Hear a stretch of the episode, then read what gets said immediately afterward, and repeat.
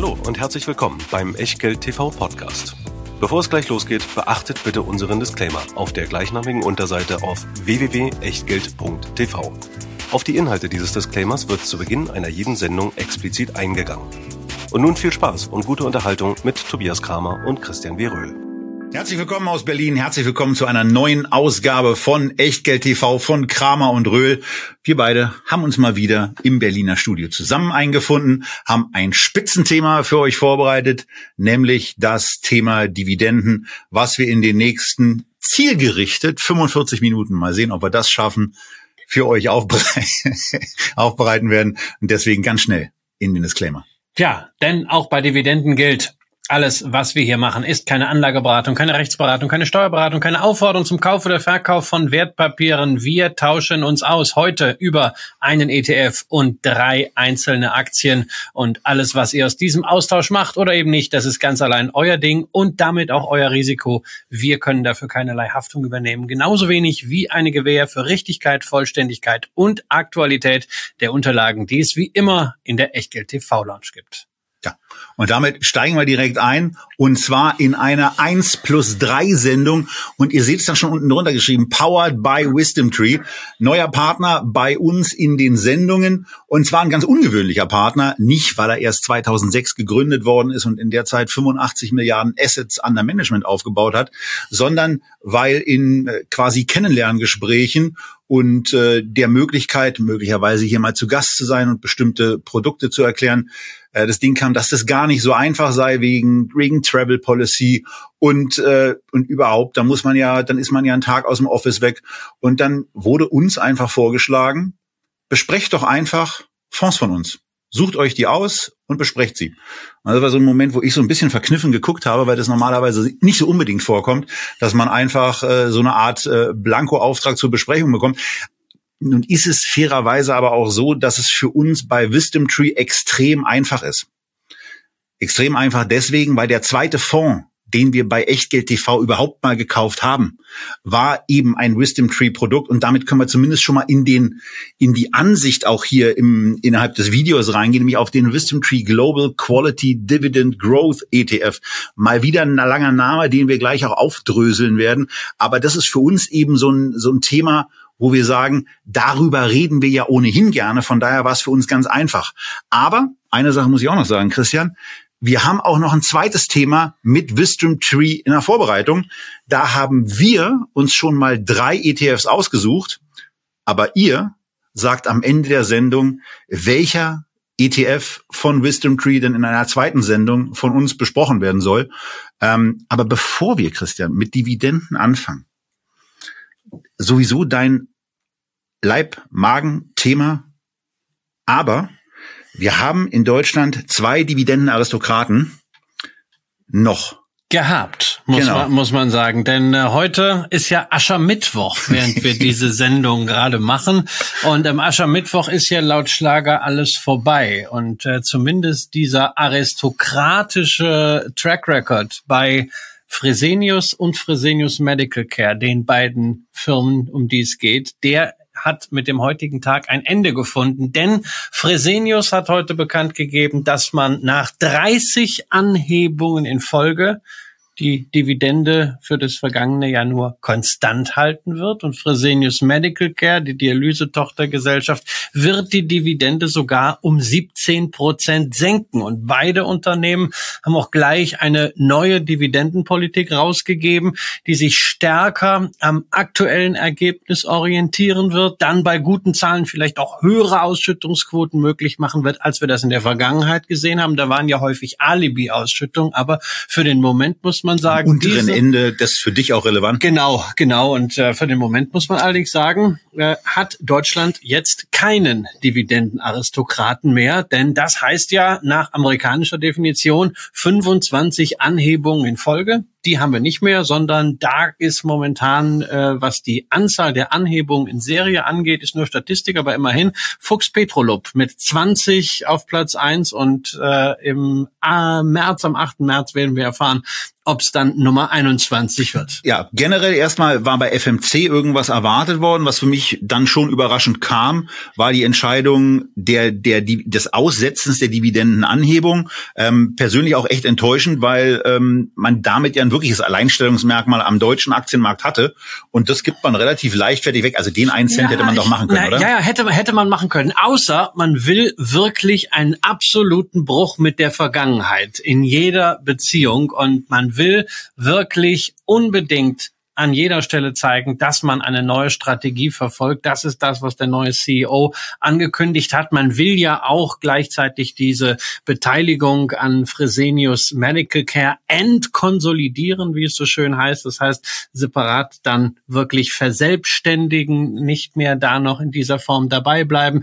Da wird sich einiges tun bei Fresenius, bei Fresenius Medical Care. Und natürlich werden wir darüber sprechen. Wir werden auch über eine andere Dividendensenkung sprechen, nämlich Intel hat die Dividende um zwei Drittel gesenkt. Es gibt also auch dort noch Einsicht, dass das Unternehmen Aber das machen wir alles nicht heute. Genau, das machen wir alles nicht heute, sondern in zwei Wochen gibt es eine Sendung, in der wir uns ja um die gefallenen Engel kümmern werden. Äh, Top-Konzerne zwischen Absturz und möglicher Trendwende, auf jeden Fall Hoffnung.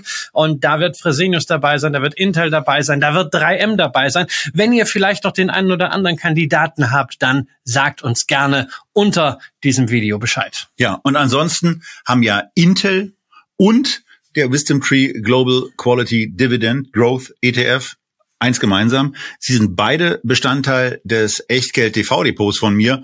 Ähm, wobei man sagen muss. Das, das war's dann aber auch mit den Gemeinsamkeiten, denn. Der ETF läuft ein bisschen besser. Genau, der ETF läuft erstens besser und der ETF hat äh, natürlich einen ganz klaren Fokus, nämlich Quality. Und man spricht ja häufig so über Faktoren. Wir haben ja auch diese Faktorindizes sehr häufig schon gehabt und da kommt dann immer wieder mal die Frage, es gibt Momentum, es gibt Value, äh, es gibt Quality, aber warum gibt's eigentlich nicht Dividende als Faktor? Ja, Dividende an sich ist kein Faktor, das ist eine Ertragsquelle. Und äh, man kann Dividendenstrategien. Für viele ist es der zentrale Faktor und teilweise dann eben auch unüberlegt. Ja, aber man kann Dividendenstrategien halt unterschiedlich interpretieren. Da haben wir oft drüber gesprochen. Die eine Interpretation versucht halt eine value-mäßige Interpretation, wobei die Dividendenrendite, schönen Gruß an alle Intel-Aktionäre, eben kein ausreichendes Kriterium ist. Die andere versucht einen stärkeren qualitativen Anspruch. Und das ist genau das, was Wisdom Tree hier mit diesem Global Quality Dividend Growth macht. Und nicht umsonst haben wir diesen Fonds ja schon vor über fünf Jahren ja. ins Echtgeld TV Depot ja, gekauft. Jahren. Es war der 23.03.2018. Äh, damals habe ich äh, 60 Stück zu 16,86 Euro gekauft. Damals also 1011,60 Euro. Dazu kamen dann noch 10,10 Euro Gebühren. Ja, das gab's damals auch. Ähm, und da wisst ihr eben auch, dass wir diese Gebühren durch welches Kontomodell auch immer ihr bei Scalable wählt, um 90 Prozent senken können, weil im Zweifelsfall sind es 99 Cent ähm, oder ihr habt ein anderes Kontomodell. Aber hier ist es eben so, das war der Einstieg damals in das Produkt. Heute ist diese Position 1800 Euro wert. Das heißt 780 Euro Wertzuwachs, 76,2 Prozent oder annualisiert nette 12 Prozent pro Jahr.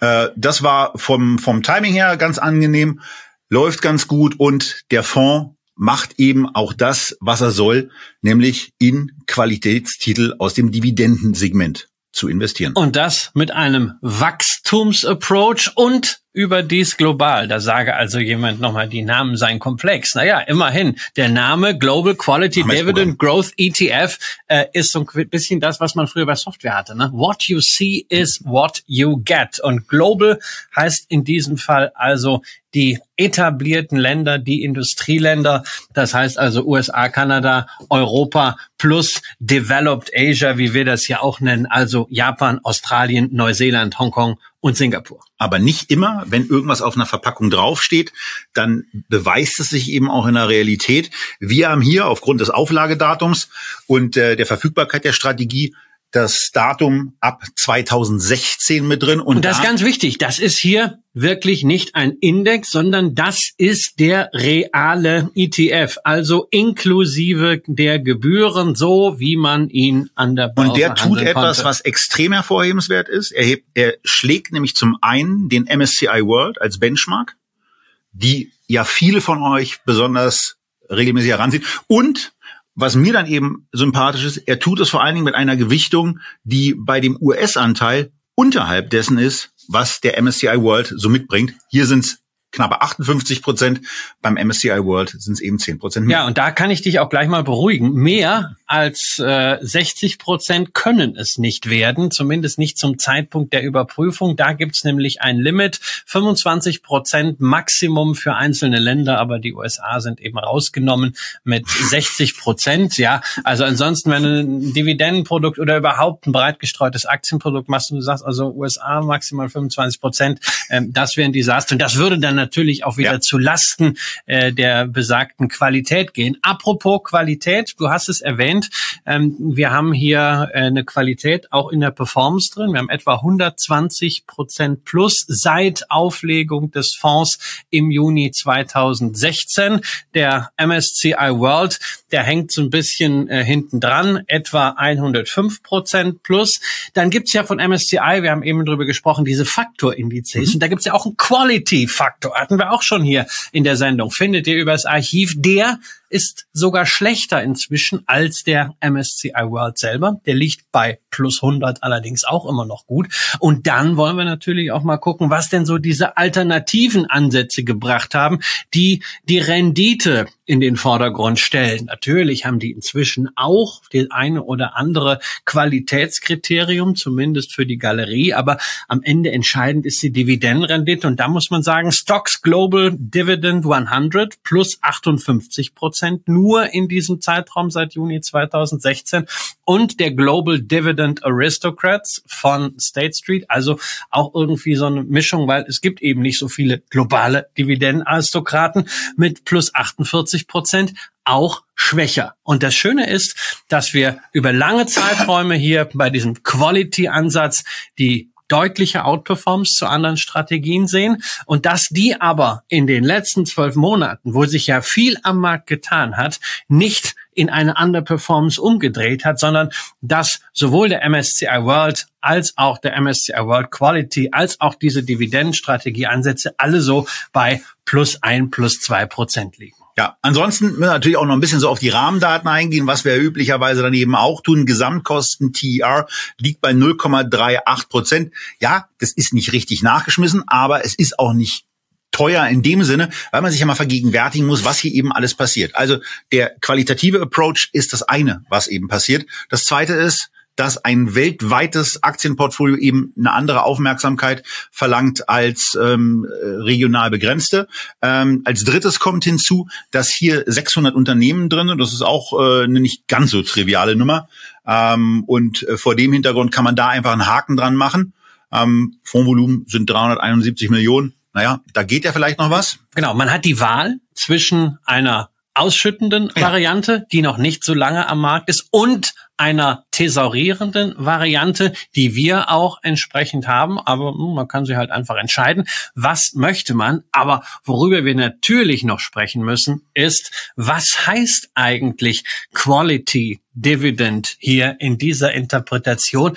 Und das ist das Spannende, dass Quality und Dividend zunächst mal separiert werden. Wichtig ist zunächst einmal, dass Unternehmen Dividende zahlen und dass sie diese Unternehmen äh, eben ihre Dividende nicht aus der Substanz auszahlen. Und auf die Unternehmen, auf die das dann eben zutrifft, wird so ein Ranking-Filter gelegt, der drei Faktoren umfasst. Die Hälfte des Rankings ist das erwartete Gewinnwachstum. Ja, da haben wir dieses Thema Growth mit drin. Und die andere Hälfte ist jeweils der Return on Equity und der Return on Assets. Das heißt, wir gucken also auf die Eigenkapitalrendite und auf die Relation zwischen Gewinn und dem, was wir in der Bilanz haben. Da geht es also auch um klassische Qualitätskriterien, wie profitabel, wie effizient sind Unternehmen geführt. Und alle drei Kriterien, die am Ende für diesen Quality-Faktor ausschlaggebend sind, haben erstmal nichts mit der Dividende zu tun, sondern mit der Voraussetzung dafür, dass es Dividende gibt, nämlich, dass du mit deinem Kapital ordentlich Geld verdienst und auch ordentlich wachsen kannst. Ja. Und das Ganze, das Ganze funktioniert. Und ähm, es funktioniert auch relativ beeindruckend an einer anderen Stelle, die bei dividendenorientierten Produkten nicht so oft dann so stattfindet. Das nämlich der Technologiesektor mit 20,7 Prozent, der am höchsten gewichtete ist. Und da werden natürlich genau die Kriterien, äh, vor allen Dingen relevant, die Christian gerade herangezogen hat und auch sofort klar, warum dann solche Aktien A ins Depot reinkommen also ins Depot des Fonds und warum dann eben auch eine Microsoft und eine Apple beispielsweise die beiden höchst gewichteten Aktien im Fonds sind. Ja, es wird nämlich nach dem Dividendenvolumen gewichtet. Und natürlich, die haben nicht diese hohe Dividendenrendite, aber es sind sehr große Firmen, die natürlich auch sehr hohe Dividenden auszahlen. Und deswegen sind sie entsprechend weit, weit oben.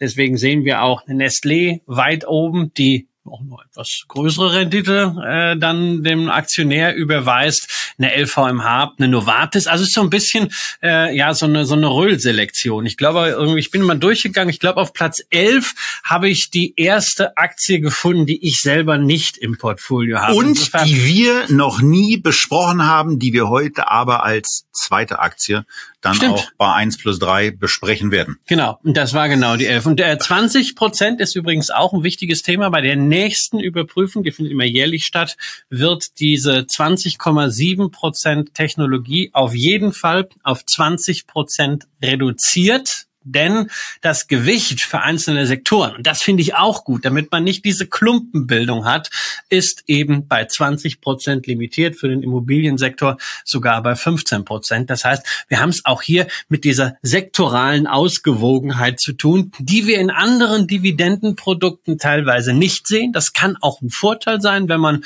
Renditeprodukte haben möchte, die bewussten Kontrapunkt geben zu technologielastigen Depots. Da macht es dann sicherlich natürlich auch Sinn, wenn zum Beispiel Versorger oder Immobilien entsprechend hochgewichtet sind. Hier geht's halt einfach um eine dividenden- und wachstumsorientierte Basisallokation, die dieser Fonds bereitstellt. Und da muss man einfach sagen, das funktioniert eben im Live-Betrieb seit 2016. Und da haben wir uns zumindest abgesehen von den ersten zwei Jahren auch ja mit dem eigenen Säckel von überzeugen können, sehr, sehr gut. Ja, genau, und das, das ist eine Anlage, die einfach Spaß macht und vor dem Hintergrund ähm, war es dann eben auch sehr einfach, für uns genau dieses, dieses Produkt für eine, für eine mal wieder stattfindende Vorstellung zu nehmen. Denn wir wissen, dass äh, viele sich von euch für Dividenden interessieren. Wir wissen, dass es auch immer mal wieder Nachfragen genau zu so alten Produkten gibt. Äh, wir dachten, wir tun Christians Mutter mal einen Gefallen und besprechen ein Produkt, was sie ja auch im Depot hat. Genau, sie hat, sie hat das auch drin, äh, zusammen mit zwei Faktor-Indizes, äh, aber äh, ich habe halt bewusst nicht den MSCI Quality äh, ETF bei ihr ins ETF-Portfolio gekauft, sondern diesen Global Quality Dividend Growth ETF, weil er eben auch mir eben näher kommt. Und ähm, naja, das war ja auch sicherlich kein Zufall, dass wir damals 2018 genau. als ersten ETF und zweiten Fonds insgesamt den ausgerechnet ins Echtgeld-TV-Depot gekauft haben. Genau, und das, das ist es an der Stelle dann eben auch zu dem ETF ähm, und zu dem zweiten ETF, den wir dann von Wisdom Tree im Mai vorstellen werden. Wie gesagt, am Ende der Sendung stellen wir euch dazu Fragen ähm, und werden uns dann eben auch damit beschäftigen, was wir euch vorstellen. Was hier noch etwas ist, worauf wir jetzt auch in der Folge immer mal wieder kommen werden, ist natürlich wie üblich das Kurs-Gewinn-Verhältnis. Das besteht hier äh, beim Fondsvermögen mit einem mit einem Satz von 18,4 auf einem ja ganz äh, in Ordnung wirkenden, auf ganz in Ordnung wirkendem Niveau. Das ist vor dem Hintergrund wichtig, wenn wir jetzt nämlich auf die erste Aktie auch mal gucken, die wir uns für heute vorgenommen haben. Und die erste Aktie ist nicht die Microsoft, ist nicht die Apple, ist nicht die LVMH, Schade, aber auch, auch nicht die Novartis, weil wir die alle in den letzten Monaten besprochen haben. Aber die Nummer drei im Fondsvermögen, die Nestlé, die haben wir das letzte Mal am 15.06.2021 besprochen. Und vor dem Hintergrund ist uns diese Aktie jetzt mal einen Blick wert. Auch deswegen im Übrigen, weil es für mich persönlich ganz interessant ist, denn diese Aktie haben wir auch im Echtgelddepot beziehungsweise im Ex-Echtgelddepot. Denn na, seit unserem Umzug liegt die Nestlé-Aktie immer noch bei unserem alten Partner bei der Comdirect und ähm, ja, schmort da vor sich hin, weil bei Scalable hat diese Aktie im Moment eben keine Möglichkeit Sehr aufgrund des Handels. Einige Broker stellen zwar Kurse, aber grundsätzlich gibt es zwei Möglichkeiten, momentan Schweizer Aktien zu handeln. Entweder den Umweg über die Heimatbörse. Das kann an der einen oder anderen Stelle teurer werden, insbesondere bei der Devisenumrechnung oder eben so kann man eine Nestlé dann auch bei Scalable handeln über die vom Unternehmen unterstützten aktienvertretenden Zertifikate für US-Investoren, sprich ADRs. Ja, und die Aktie hat sich ansonsten ja sehr, sehr gut entwickelt. Da kann ich ja auch noch mal mit realen Daten ähm, etwas sagen. Ich kann nicht so richtig angeben. Da muss ich fairerweise auch dazu sagen, weil es war nicht meine Aktie des Monats, äh, die wir, die, die ihr damals gewählt habt. Und du hast auch damals richtig gefremdelt noch mit der Nestlé. Tue ich ja immer also noch. Aus, tue aus ich immer noch. freien Stücken hättest du sie dir nicht gekauft. Richtig, richtig. Ich habe ja gesagt, ich tue das quasi unter Protest, aber für diesen Protest werde ich sehr gut entlohnt. Bei der, bei der Lockheed Martin damals hast du es nicht gemacht. Nee, da hast es du tatsächlich. Also Ne? Das ist aber das, das ist ein ganz schönes Beispiel, das weil es gibt es ist genau das Thema, es gibt eben irgendwo dann immer Grenzen und irgendwo, das habt ihr vielleicht auch mal irgendwo sagt, sagt ihr eben auch, nein, ich kaufe keine Tabakaktien, nee, ich kaufe keine Coca-Cola, ich kaufe keine Nestlé diese oder ich kaufe keine diese Martin. Diese Grenze übrigens zieht Wisdom Tree beim Global Quality Dividend Growth übrigens auch. Äh, kontroverse Waffen, Tabak und thermische Kohle sind nicht mit dabei. Das heißt also keine Altria, keine Philip Morris und auch keine Lockheed Martin. Aber eben eine Nestlé und die übrigens wie beim norwegischen Staatsfonds auch gleich auf Platz drei. Genau, und das ist, das ist ja soweit erstmal ganz ordentlich, aber nochmal zu dem zurück, was wir damals gemacht haben und was ich dann aufgrund von Christians Vorstellung und von eurer Entscheidung eben gemacht habe, nämlich im Mai 2000, auch 18 interessanterweise, äh, die Aktie für 65 Euro, damals ging das noch, gekauft. Ähm, Im Moment steht sie so bei umgerechnet 110. Dazu sind noch ein paar Dividenden gekommen, muss man fairerweise sagen. Also Der Schweizer Franken hat ja auch geholfen irgendwie liege ich so bei 120 Euro. Ähm, und das mit der, mit der Einrechnung der Dividenden, die geflossen sind, heißt das eben, dass sich dieses Wertpapier um 85 Prozent wertmäßig gesteigert hat. Und ähm, das ist ja erstmal ganz schön. Äh, 13 Prozent pro Jahr ist ein Tick also besser gelaufen als der, als der ETF. Aber die Aktie ist im Moment nicht wie der ETF mit einem 18,4er KGV bewertet, sondern bedeutend höher mit einem 32,5er. Da fängt der Röhl schon an zu ah. wackeln, weil er nämlich auf ein paar Sachen hinweisen will, die ich ein bisschen damit vorwegnehme, dass ich nämlich sage und das damit auch ein bisschen entkräfte, dass die Gewinnschätzungen im Moment so aussehen, dass zumindest fürs Jahr 23 durch einen Gewinnanstieg, den du gleich noch ein bisschen erklärst, warum das so passiert, äh, auf 22 fallen soll. Also auf der Ist-Bewertung ist die Aktie ganz ordentlich. Auf der Soll-Bewertung des laufenden Geschäftsjahres ist es so, dass es in Ordnung wirkt. Aber auch Nestlé reportet ja da etwas und die sagen da irgendetwas über Operatives ja, und so weiter. Man, mu man muss generell auch sich ja zunächst mal fragen, was ist denn eigentlich Nestlé? Ist das ein Nahrungsmittelhersteller oder, Stelle mal uns mal ganz oder ist das ein unternehmerisch gemanagter Fonds von Lebensmittelassets. Ja, und ich neige ja zum zweiten. Das ist wie ein Portfolio. Und Sie haben ja dann auch äh, kurz vor unserer Sendung 2018 damals einen Portfolio-Manager geholt, nämlich CEO damals von Fresenius gekommen, Ulf Mark Schneider, der dieses Portfolio. Da fingen die ganzen Probleme eigentlich an. Da fing es bei Fresenius, ja, also ist zum richtigen Zeitpunkt bei Fresenius weggegangen und äh, hat ja übergeben an seinen äh, CFO. Und bei, bei Nest lese ich gleich an dieses Portfolio-Management gemacht. Und das ist immer noch ein Riesenthema, dass sie natürlich schauen, dass sie dieses Riesenportfolio, was ja sowohl horizontal als auch vertikal äh, in äh, jeweils ein halbes Dutzend Sparten äh, gegliedert ist, äh, etwas stärker fokussieren, stärker entwickeln Richtung hochmargiger Produkte. Kaffee ist ein wichtiges Thema, ähm, Tiernahrung ist ein wichtiges Thema. Die machen übrigens tatsächlich 18 Milliarden Schweizer Franken allein mit Tiernahrung. Und es ist halt da bei denen eine Sparte, die 19 Prozent Umsatzanteil hat und ansonsten separat für sich genommen wäre das ein riesiges Unternehmen, ja. was immenses Investoreninteresse hat. Also vielleicht irgendwann auch mal so ein, so ein Thema, wenn, wenn man die Mode wieder anders ist, ja, dann haut, haut man es mal raus. Ja, aber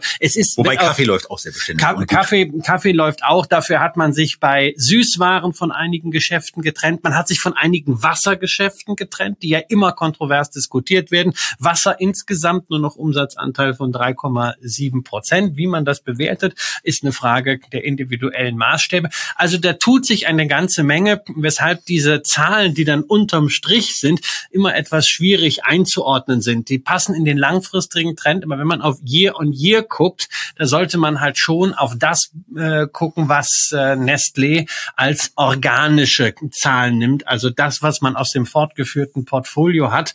Dazu haben sie ja auch noch Beteiligungen. 2021 haben sie einen Teil ihrer L'Oreal-Beteiligung verkauft, einen riesigen Gewinn gehabt. Dadurch ist natürlich auch der Gewinn je Aktie entsprechend gestiegen. Dieser Sonderfaktor ist jetzt rausgefallen. Folglich sieht das nach einem Ertragseinbruch aus. Insofern, hier haben wir es wirklich zu tun mit einem Fall, wo die bereinigten Zahlen, die ich ansonsten ganz furchtbar finde, wirklich einen Sinn machen, sofern sie in den Kontext äh, eingeordnet werden. Sie werden ja offensichtlich werden. auch vernünftig erklärt. Das, das, ist ja auch etwas, was das uns machen, stört. Das machen sie auch. Und wenn man jetzt dieses organische äh, Ergebnis nimmt, die Aktie, dann hatten wir vier Franken 42 im Jahr 2021 und jetzt haben wir vier Franken 84 im Jahr 2022 und dann sehen wir jetzt also ja, bei einem Kurs Kurs von äh, etwa 110 Schweizer Franken.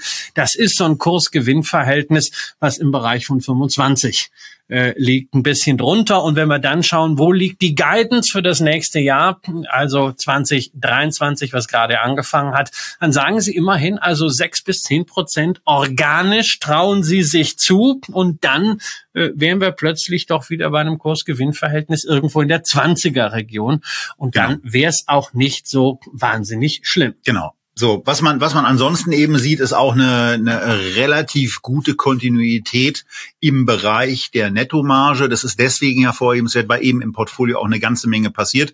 Ähm, Analystenschätzungen sagen da jetzt gerade, dass, dass es beim Umsatzwachstum so vier Prozent pro Jahr vorangehen soll und das Gewinnwachstum eben überproportional sein soll. Also die Nettomarge wird da offensichtlich auch wieder jenseits der zehn Prozent Marke gesehen. Und das ist ja im Grunde genommen auch das, äh, adaptiert, was Christian eben zu den zu der internen Guidance gesagt hat, die dem Kapitalmarkt kommuniziert worden ist. Also nochmal auf einer Ist-Betrachtung teuer, auf einer Soll-Betrachtung okay bewertet und deswegen bei dieser Aktie, die ich ja, wo ich mich ja schon mal nicht entschieden habe, sie zu kaufen, sondern wo ihr es wart. Deswegen genau auch die Frage. Unter dem Sendungskommentar, den der Sebastian immer ganz oben anpinnt, da kommentiert ihr bitte rein, Nestlé halten, oder Nestlé verkaufen. Und ähm, wir zählen das dann einfach aus und dann machen wir das. Und wenn ihr sagt verkaufen, naja, dann ist ja klar, was war, wo wir die Position aufstocken, dann geht die nämlich genau eins zu eins in den ETF rein und verdoppeln dann einfach die Position, weil die 1800, äh, die sind natürlich ein ganz schöner Betrag. Was also bei, du? Bei aller, du bei, nein, bei, nein, ich sage ja nur, also bei aller Sympathie für den Fonds, ja, ähm, ich bleib natürlich äh, meiner Aktie hier treu. Äh, Nestlé ist für mich eine, eine langjährig gehegte und gepflegte Position, äh, Dividendenaristokrat. Wir haben gerade die 27. Anhebung in Folge gesehen. Immerhin ein Plus von fünf Prozent auf äh, zwei Franken 95 Rappen, also noch nicht ganz die drei. Da muss man sagen, also von der Ausschüttungsquote her äh, für das eine Jahr bezogen auf diesen organischen Gewinn je Aktie ist das noch in Ordnung. Ähm, es gibt so ein paar, also ich würde nicht sagen rote Flaggen, so ein paar gelbe Flaggen ähm, bei der Nestlé. Die müssten wir mal im Auge behalten. Also beispielsweise Free Cashflow äh, je Aktie ist runtergegangen von äh, 3 Franken 05 auf 2 Franken 42. Äh, da Da darf man aber nicht vergessen, das Unternehmen auch hier wieder sehr offensiv damit umgeht, darauf hinweist, dass man das Working Capital nach oben gezogen hat, eben wegen der Lieferketten-Disruption, dass man diesen Effekt als temporär ansieht. Da muss man mal schauen. Man muss auch mal gucken auf die Verschuldung. Das ist nicht dramatisch, ähm, aber immerhin von 32,9 auf 48,2 Milliarden Schweizer Franken gestiegen, also von etwa 1,77 EBITDA auf 2,45 mal EBITDA. Auch das bei so einem stabilen Geschäft alles fein, aber ich frage mich halt, also wenn du auf der einen Seite siehst, äh, du kämpfst mit Inflation, du hast richtig was zu tun mit Lieferketten, Disruption, muss man dann weil der Kurs ja jetzt auch nicht wahnsinnig zurückgekommen ist, wirklich noch für 10 Milliarden Schweizer Franken Aktien zurückkaufen, hätte man da nicht ein bisschen warten können? Ist eine Frage. Das ist in der Tat. Das sind so, das, das sind so Abzüge, das sind so Abzüge in der B-Note, die werde ich mir äh, sicherlich weiterhin bei Nestlé angucken. Und ansonsten, was den Kursverlauf angeht, darf man halt auch eins nicht vergessen. Nach dem Amtsantritt von Ulf Mark Schneider und den ersten konsequenten Portfolioentscheidungen, ähm, da hat die Aktie halt auch mal einen richtig ordentlichen Schluck aus der Pulle genommen. Ja, also damals diese äh, umgerechnet äh, 70, 72 Schweizer Franken äh, im, im Jahr 2018 und dann relativ schnell durchgezogen auf irgendwie 110. Das ist was, was eine Nestlé nicht macht. Und wenn ihr euch Langfristcharts anschaut, dann seht ihr, naja, die darf auch noch ein bisschen seitwärts laufen, ähm, um einfach wieder in den langfristigen Trend zurückzulaufen. Der ist jedenfalls intakt. Die Aktie hat Preismacht bewiesen. Man merkt, er hat eine hohe Begeisterung dafür. Er kommt, er kommt, er, er könnte jetzt auch noch eine ja. halbe Stunde weiter erzählen, aber wir müssen. Wir Nein, müssen ich habe, ich habe, ich habe, naja, also Begeisterung. Deswegen habe ich auch diese gelben Flaggen äh, erwähnt. Es ist, es ist für mich eine Basisaktie, aber auch bei einer Basisaktie gibt es gibt's Themen, wo man einfach mal sagt, okay, also wenn einem vieles gefällt, da sollte man einfach mal in den nächsten äh, Quartalen ein Augenmerk drauf haben, wie sich das weiterentwickelt. Und gerade Marge ist natürlich was, wo wir bei Konsumgüterunternehmen im inflationären Umfeld ständig drauf gucken müssen. Ja, wo man eben auch drauf gucken muss, äh, ist die ist die Volatilität bei einer Gewinnentwicklung. Das ist bei Nestlé ähm, mit den mit dem entsprechenden Hinweis überschaubar gewesen. Aber damit kommen wir jetzt in der Tat zur zweiten Aktie, die wir rausgenommen haben. Auf Position 11 in der Gewichtung äh, des des Quality Dividend ETFs ist Merck. Merck haben wir, also Merck aus Amerika. Merck haben wir hier noch nie besprochen. Ja, also Merck aus Amerika ist natürlich auch eine schöne Bezeichnung. Man kann auch einfach sagen Merck und Co., um sie abzugrenzen zu der im DAX enthaltenen Merck KGAA. Äh, und die Namensgleichheit ist nicht etwa Zufall, sondern äh, die Merck und Co. war mal tatsächlich die US-Niederlassung der Darmstädter Merck aber 1917 im Zuge des Ersten Weltkriegs wurde dieses Eigentum dann in den USA konfisziert und quasi 106 Jahre später 280 Milliarden Dollar Marktkapitalisierung. Und, da, und damit äh, nach Marktkapitalisierung der viertgrößte Pharmakonzern der Welt. Also Nummer eins Johnson Johnson, Nummer zwei Novo Nordisk und Nummer drei Eli Lilly. Ja, Novo Nordisk hat da ein bisschen, hat da ein bisschen überholt in letzter Zeit. Novo Nordisk ist halt äh, kräftig äh, vorangegangen, äh, nicht beim Umsatz, aber äh, insbesondere bei der Börsenbewertung beim KGV.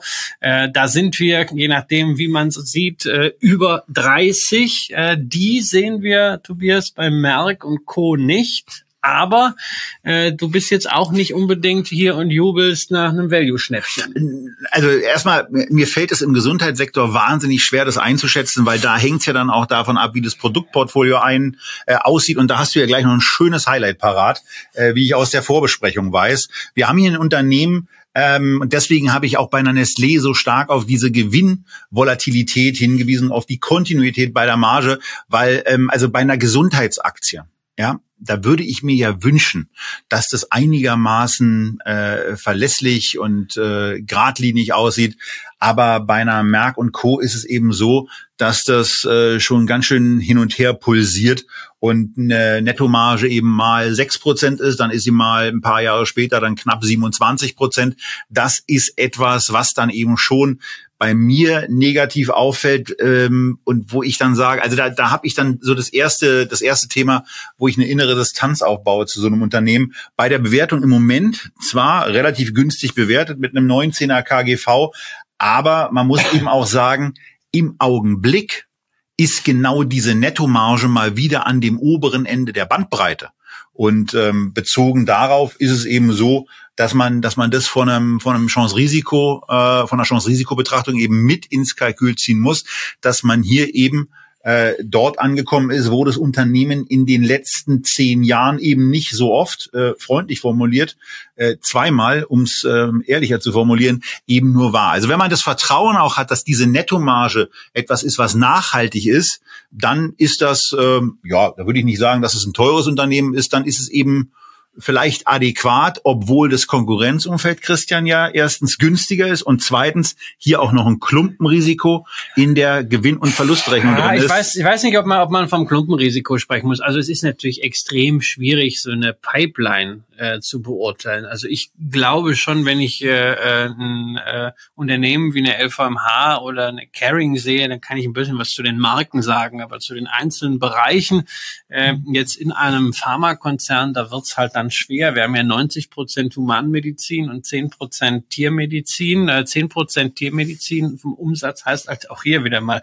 äh, so 6 Milliarden. Und das wäre eigentlich auch fast wieder äh, schon eine eigene Company, die deutlich höher bewertet wäre übrigens. Also nur mal als, als kleiner Tipp an, an Merck und Co., weil das ja momentan so äh, in Mode ist, sich zu filetieren. Äh, und wenn man dann mal reinschaut, ähm, was sagen Sie denn selber über Ihre Schwerpunkte? Da sehen wir Onkologie, also Krebstherapien, Herz-Kreislauf als großes Thema und Impfungen, äh, beispielsweise gegen äh, Denguefieber. Dazu haben Sie äh, auch ein äh, Covid-Medikament, was in dieselbe Schiene geht wie Paxlovid. Also ein bisschen äh, Sonderkonjunktur war da drin und Sie gehen auch weiter davon aus, dass Sie dort Absätze machen. Was spannend ist, Sie haben ein Medikament gegen äh, Tumore im äh, Bereich der Harnblase und des Nierenbeckens, also wirklich äh, sehr, sehr bösartiger Krebs. Äh, Keytruda heißt das. Und dieses Medikament hat im vierten Quartal einen Umsatzanstieg von 26 Prozent äh, gebracht und hat einen Gesamtumsatz von 5,5 äh, Milliarden Dollar erzielt. Das sind immerhin 40 Prozent äh, des Quartalsumsatzes. Da wird man und sehen, bei Klumpenrisiko widersprechen? Inwieweit das nachhaltig ist, man könnte auch sagen, es kann ein Gamechanger äh, hier entsprechend natürlich werden, um das Unternehmen entsprechend in eine andere Profitabilitätsdimension zu kriegen, entsprechend nachhaltiger. Nur da muss ich sagen, wer bin ich, um sich anzumaßen, das zu beurteilen. Ich kann halt nur konstatieren, äh, wie die Lage in den Zahlen ist. Und ich muss halt auf der anderen Seite sagen, es gibt eine ganze Reihe anderer großer Pharmaunternehmen, die, die vielleicht breiter diversifiziert sind. Ähm, das kann Nachteil sein, das kann ein Vorteil sein, ähm, die aber an der einen oder anderen Stelle auch einen spannenden Fokus haben, wie beispielsweise eine App wie, ähm, die näher liegen, wie beispielsweise eine Novartis oder eine Roche. Und die, selbst wenn man jetzt mal die Guidance von Merck für das äh, Jahr 2023 zugrunde legt, die einfach deutlich günstiger sind. Ja, also eine Merck, wenn du die Guidance nimmst, kommst du etwa auf ein Kurs-Gewinn-Verhältnis von 16. Wenn man die und, Gewinnschätzung nennt, das ganz kurz zur Ergänzung von 15, aber genau. Und äh, wir sind halt bei einer App wie bei einer Roche, bei einer Novartis im Bereich 12, 13. So. Ja, so und da muss ich sagen, also für mich kein Anlass überhaupt jetzt zu sagen, hey, ich brauche jetzt unbedingt die Merck. Kann natürlich jemanden, der mit der Gießkanne drüber geht und sagt, hey, ich möchte die größten fünf, die größten sieben oder die größten zehn Pharmakonzerne in meinem Portfolio dabei. haben, in meinem Dividendenportfolio, ja, dann ist sie logischerweise dabei, dann bringt sie einen ordentlichen Beitrag, dann bringt sie seit zwölf Jahren steigende Dividenden. Davor war die Dividende echt mal sechs Jahre lang eingefroren, fix, ja. Äh, da ging nichts. Ne? Bayersdorf schafft das seit über einem Jahrzehnt.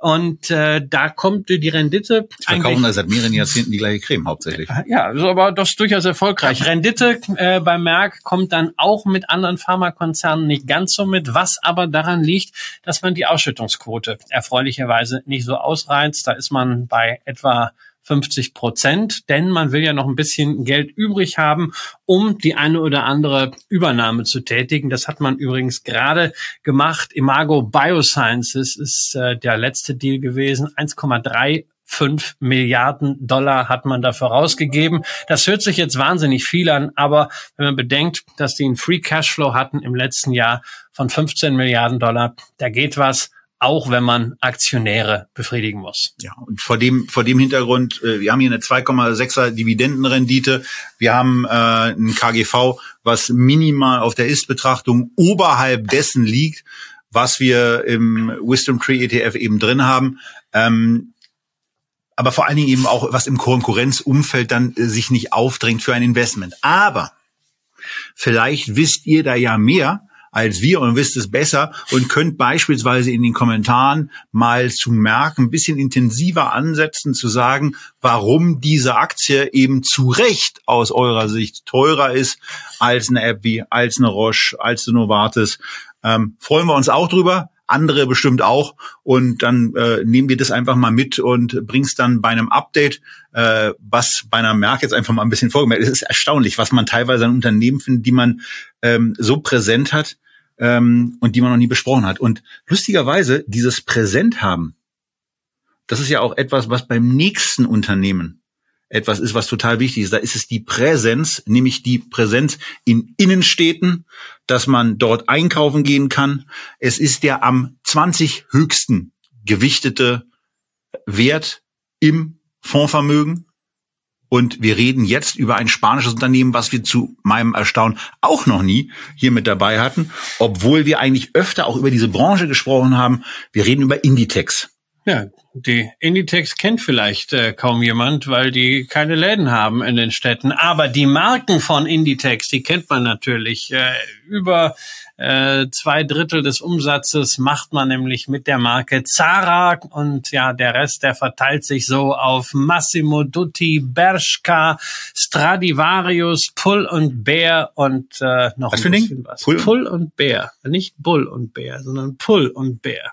Das ist lustig, weil Weiß ich nicht. Da musst du Herrn Ortega fragen, äh, der vielleicht. Äh, vielleicht kommt der mal zu einer zu Gastsendung. Das vermute ich eher nicht. Ich weiß nicht. Also vielleicht sind unser Spanisch Reise würde wahrscheinlich auch nicht ausreichen. Genau. Und seine, vielleicht hat er auch keine Lust mehr auf diese Reisestrapazen, denn Herr Ortega ist bereits 86 Jahre alt und hat mal, aber eine Spitzencurrywurst. Ja, aber hat mal als Laufbursche angefangen in einer äh, äh, Geschäft für Oberbekleidung und äh, tatsächlich dann 1983 hat er sich sich äh, mit seiner ersten Frau selbstständig gemacht und angefangen, eigene Läden für Bademäntel aufzubauen. Und daraus ist heute der größte Mode-Einzelhändler schlechthin geworden. Eine Wahnsinnswachstumsstory, die kurzzeitig dazu geführt hat, dass er auf dem Höhepunkt des Aktienkurses äh, vor so sechs, sieben Jahren sogar mal der reichste Mann der Welt war. Das ja. war vor der großen Technologiehosse. Und das, das Schöne ist, so weit äh, von dem von dem höchsten jemals erreichten Kurs ist die Aktie ja gar nicht entfernt. Aber beim Blick auf den Chart fällt einem eben schon auf, dass so ein äh, Tableau ausgebildet wurde von Hochkursen, die immer so bei bei 35, 36, 37 offenbar dazu führen, dass dann äh, die Luft zunächst mal raus ist und da notiert die Aktie im Moment auch drunter ähm, jetzt mit einem mit einem Kursgewinnverhältnis im Moment von 23 auch nicht richtig günstig, aber muss man eben auch deutlich sagen, auch nicht richtig teuer, was vor allen Dingen sehr beeindruckend ist und damit fangen wir dann vielleicht auch mal mit der wirklichen Topline an. Ganz oben steht der Umsatz und das ist schon äh, beeindruckend, wie sich in den letzten zehn Jahren dann eben der Umsatz verzweieinhalbfacht hat. Vor allen Dingen aber auch, wie das Profitabilitätsmanagement offenbar funktioniert, sehr, sehr statisch im zweistelligen Bereich unterwegs, so zwischen 12 und 14 Prozent Nettomarge. Und äh, wie stabil Inditex da geführt wird, sieht man vor allen Dingen auch, wenn man den Blick in die Spalte des Jahres 2021 richtet, wo in der Tat der Umsatz mal um acht Milliarden runtergeht, aber dann trotzdem vom Net Income bei 3,6 Milliarden immer noch 1,1 Milliarden übrig bleiben, was zum damaligen Zeitpunkt im Jahr 21, also äh, Inditex reportet immer im Januar, also ganz früh im Jahr 21, dann einer Nettomarge von immerhin noch 5,4 Prozent entsprach. Und das ist schon wirklich ein ziemlicher Hammer, dass man es in diesem, in diesem wirklich ja schwierigen Jahr, wo Europa und weltweit Läden dicht waren, ähm, es dann so geschafft hat, ähm, nur äh, etwa etwas weniger als ein Drittel an Umsatz zu verlieren und eine Marge in der Profitabilität zu halten. Das haben wir noch bei einem anderen Unternehmen, nämlich der LVMH erlebt, aber bei vielen anderen hat es deutlich ja, stärker aber LVMH hat halt den Vorteil, dass sie äh, extrem hochmargige Produkte verkaufen, ja. während äh, Inditex, das ist ja, das ist ja, ist ja nicht mal Premium, ja, äh, also sie versuchen ja Massimo Dutti so ein bisschen so als äh, ein äh, bisschen nach oben schauend äh, zu positionieren, aber letztendlich ist das ist das alles Mittelmarkt, das ist alles erschwinglich, es ist, nicht, es ist nicht Discount, aber es ist absoluter Mainstream. Und das ist extrem beachtlich, was sie dort äh, schaffen. Jetzt haben sie natürlich auch ihrem äh, sehr starken Fokus auf Online zu verdanken. Das Online-Geschäft hat bei Ihnen äh, funktioniert, ja, auch zu einem Zeitpunkt schon, als das bei H&M eher so raten war, ob überhaupt die äh, die Sachen ankommen. Sie haben 25 Prozent insgesamt Online-Anteil, den wollen Sie bis Ende 2024 auf über 30 Prozent steigern. Äh, man darf nicht vergessen, dass Sie immer schon ein sehr sehr ordentliches Kostenmanagement hatten. Es war Ihnen immer wichtig, finanziell frei zu sein als Unternehmen das heißt nicht verschuldet, sondern Net Cash. Und das, obwohl das Unternehmen ordentliche Dividenden zahlt, aber sie haben Inditex on fire sozusagen. Ja, sie haben 10 Milliarden äh, Cash darum liegen netto. Das ist also äh, im Grunde so ein kleiner äh, Warren Buffett. Ich dachte, so, ich dachte der, sofort daran. Ich, der Ortega, ja. Und, und wenn wir auch mal einfach die diese unternehmerische Leistung auch noch ein bisschen würdigen wollen von dem von dem Management, das macht ja nicht mehr Ortega. Äh, da müssen wir halt auch äh, den Vergleich zu H&M ziehen. Die H&M hatten schon vor der Pandemie Probleme und die Probleme Probleme sind inzwischen nicht gelöst, sondern eher größer geworden. Denn während äh, Inditex den Umsatz inzwischen etwa zehn Prozent über das Vorpandemieniveau gesteigert hat, ist H&M auf Basis der letzten äh, verfügbaren zwölf Monatszahlen immer noch drunter, während man auch bei der Nettomarge, bei der Operating Margin, bei der Gross Margin das Vorpandemieniveau erreicht hat, teilweise sogar übertroffen hat trotz Inflation, trotz Konkurrenzdruck, ähm, ist H&M in einem Margensinkflug. Ja, also die Nettomarge bei H&M, die war früher so bei, vor 10, 15 Jahren bei 17 Prozent, ist schon vor der Pandemie so beständig erodiert auf 8 bis 9 Prozent und aktuell sind wir bei 4 Prozent. Ja, und gemerkt, es ist der gleiche Markt. Sie kämpfen mit den gleichen Widrigkeiten, nur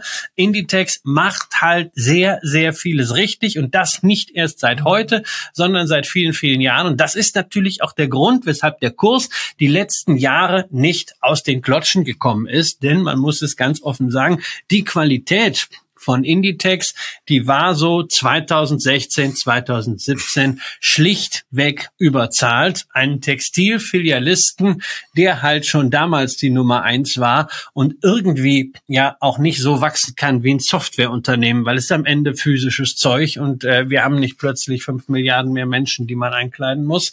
Ähm, da ist ein KGV von 30 einfach schwierig, weil das Wachstum kriegst du dann nicht hin. Genau. Und wenn ihr, wenn ihr an einem, wenn ihr an einem niedrigen Einstiegskurs interessiert seid und vielleicht auch äh, ein gewisses Vertrauen in die in die Zukunftsaussichten bei dem Unternehmen habt äh, für 23, für 23 werden die Zahlen übrigens auch natürlich mit Abschluss des Januars dann reportet. Das hat Folgen aus dem Weihnachtsgeschäft, hattest du im, im Vorgespräch gerade gesagt. Naja, ich meine, das ist ja bei Unternehmen, die im Handel aktiv sind, sehr häufig so, dass also richtig viel Geschäft im November, Dezember, sprich im Schlussquartal läuft. Das ist aber dann nicht alles abgerechnet per 31.12. Und äh, deswegen äh, macht das Sinn, so ein paar Tage drüber zu gehen. Dann nimmt man halt den 31.01.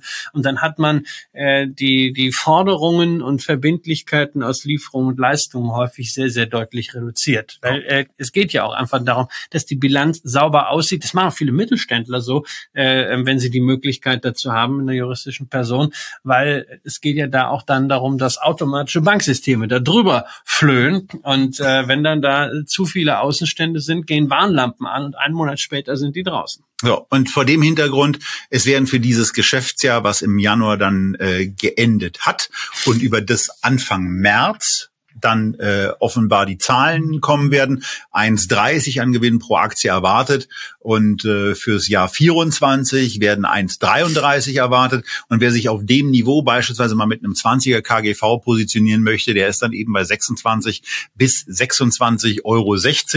Und da ist dann aus meiner Sicht auch so der Punkt, wo man dieses Unternehmen mit der hohen Konstanz bei der Umsatzaufwärtsentwicklung, da werden für die nächsten drei Jahre dann übrigens auch 8,2 Prozent Wachstum erwartet und vor allen Dingen bei der hohen Konstanz im Bereich der Nettomarge eben äh, ganz in Ordnung ja, äh, ist ein, ist ein fairer Kurs aus meiner Ja, Sicht. und dann, da wollen wir nicht tolles Unternehmen. Ja, unser Thema ist Dividende. Ne? Die gibt's natürlich auch bei Inditex. Die war bis 2019 kontinuierlich gesteigert worden. Ja, dann kam natürlich Corona. Man hat erstmal die Schotten dicht gemacht und äh, 2020, 2021 äh, war dann die Dividende gesenkt worden. Nun gab's wieder ein bisschen mehr und wir wissen noch nicht äh, natürlich, was es äh, jetzt für das abgelaufene Geschäftsjahr geben wird. Aber wenn man äh, die Steigerung, die wir in den neun Monatszahlen gesehen haben, mal so ein bisschen extrapoliert, auch den Hinweis aufnimmt, dass man äh, in den ersten sieben Wochen des äh, Schlussquartals wieder acht Prozent Umsatzplus gesehen hat, ähm, kann man davon ausgehen, es gibt eine Dividendensteigerung. Es wird auch wieder äh, einen Bonus geben, ja, also Basisdividende und Bonus ist immer so ein bisschen Verfügungsmasse bei denen und ich würde mich auch mal festlegen, dass in Summe wieder mehr als ein Euro ausgeschüttet wird. Vielleicht auch wieder eine neue Rekorddividende, also über das Niveau von 2019 hinaus. Und da wären wir dann brutto auch bei einer Rendite von etwa dreieinhalb Prozent. Und damit haben wir jetzt die drei Unternehmen besprochen, die eben mit ordentlichen Gewichtungen im Wisdom Tree Global Quality Dividend, ich gucke da lieber nochmal hin, Global Quality Dividend und dann auch noch Growth enthalten sind diese vier Werte eben drin. Und ihr denkt bitte daran, erstens in den Kommentaren unterhalb der Sendung auch gerne mal eure Lieblingswerte reinzuschreiben, äh, da auch äh, zu erläutern, warum. Insbesondere bei einer Merk wäre es sehr interessant. Zweitens in dem Kommentar zur Sendung, der angepinnte Echtgeldkommentar, dort bitte reinzuschreiben, ob ich die Nestlé verkaufen soll und damit dann die Fondsposition aufstocken soll oder ob ich die Nestlé gefälligst halten soll und da über meinen Schatten springen soll. Äh, Mehrheit entscheidet und Mehrheit von euch entscheidet. Christian und ich sind da stimmenmäßig raus. Und dann setzen wir das Ganze natürlich da um, wo unsere Portfolio und unsere Depotheimat bei Echtgeld TV ist. Und das könnt ihr dann beispielsweise eben auch mit dem Wisdom Tree ETF machen. Da braucht ihr gar kein kostenpflichtiges Konto, sondern ihr könnt ihn im Sparplan einfach kostenfrei besparen. Oder wenn ihr im Prime Plus, äh, Prime Plus Broker euch engagiert, dann eben für 4,99 im Monat All-You-Can-Handel ähm, und zwar mit Zinsen entsprechend investieren. Und bei Scalable könnt ihr natürlich nicht nur den Wisdom Tree Global Quality Dividend Growth ETF, egal ob ausschüttend oder tesorierend kaufen, sondern über 2000 weitere ETFs handeln und besparen. Unter anderem auch die drei Produkte von Wisdom Tree, die in der Auswahl sind für unsere nächste 1 plus 3 Sendung. Auch da werden wir uns wieder einen Wisdom Tree ETF vornehmen und dann daraus drei Einzelaktien aussuchen. Und ihr habt die Wahl jetzt zwischen dem Wisdom Tree Cloud Computing ETF, dem Wisdom Tree Battery Solutions ETF oder dem Wisdom Tree Bio Revolution ETF. Die drei werden wir euch auf Instagram zur Wahl stellen. Stimmt dort ab und euer Favorit ist dann in der nächsten 1 plus 3 Sendung mit dabei. Dazu auch noch mit Einzelaktien. Und ich weiß jetzt schon, dass das für mich von der Vorbereitung wesentlich ja, intensiver werden wird. schwieriger. Denn das ist höchstwahrscheinlich nicht mein Beuteschema. Aber das macht nichts. Wir wollen ja hier auch ein bisschen den Horizont erweitern. Nicht nur euren, sondern auch unseren. Für heute war's das. Macht's gut. Vielen Dank, dass ihr dabei wart. Bleibt uns gewogen. Bleibt gesund und investiert weise. Tschüss aus Berlin.